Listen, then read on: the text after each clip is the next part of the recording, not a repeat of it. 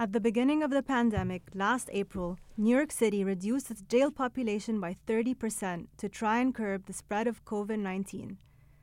At 3,809 inmates, it was the lowest daily population since the 1940s. But even as the number of incarcerated people has gone down, the rate of violence inside city jails has gone up. As Katie Anastas reports, while the pandemic has brought new stress to both inmates and officers, there are also long standing problems within the Department of Corrections. In the last year, fights and assaults in city jails have increased by a quarter.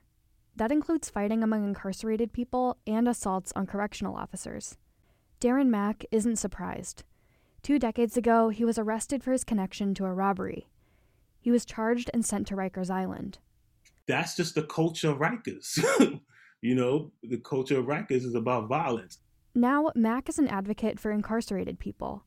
He says correctional officers are hyper confrontational.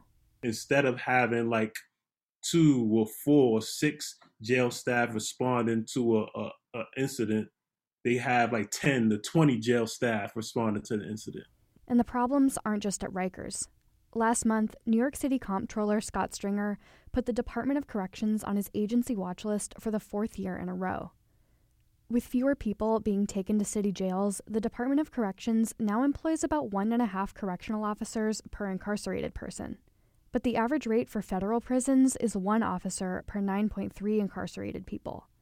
So, with more officers guarding fewer inmates, shouldn't there be fewer fights?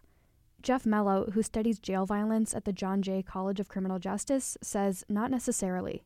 So much of the research over the last you know, 20 years indicates that that is, is not necessarily correct. Jails and prisons are these really um, complex systems. Mellow says that complexity comes from a mix of things, like the way a jail is designed.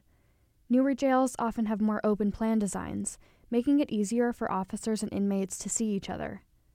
But older jails are often designed differently.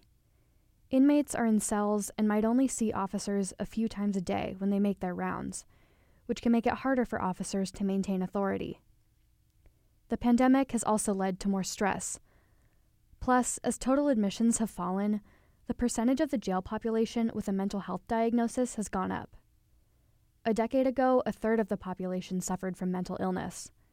This year, it's more than half. All of this can be hard on jail staff, too. Benny Boscio worked as a correctional officer for two decades.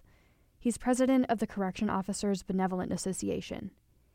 Here he is testifying last week before the City Council.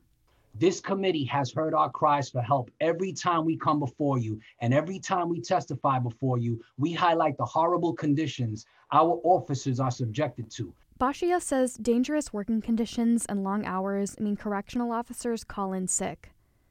More than 10% of the department's 9,000 officers call in sick every day. Those staff shortages mean long hours for those left on duty. Long hours lead to stress. Stress leads to more violence. Nearly every week, we visit correction officers who are being treated at a hospital for the injuries they sustained from an inmate assault. Officers share similar thoughts on the union's Facebook page. One called a recent triple shift the worst experience she's had in her five years on the job. And she thinks more people are going to quit. More than 15% of the department's officers have resigned over the last two years.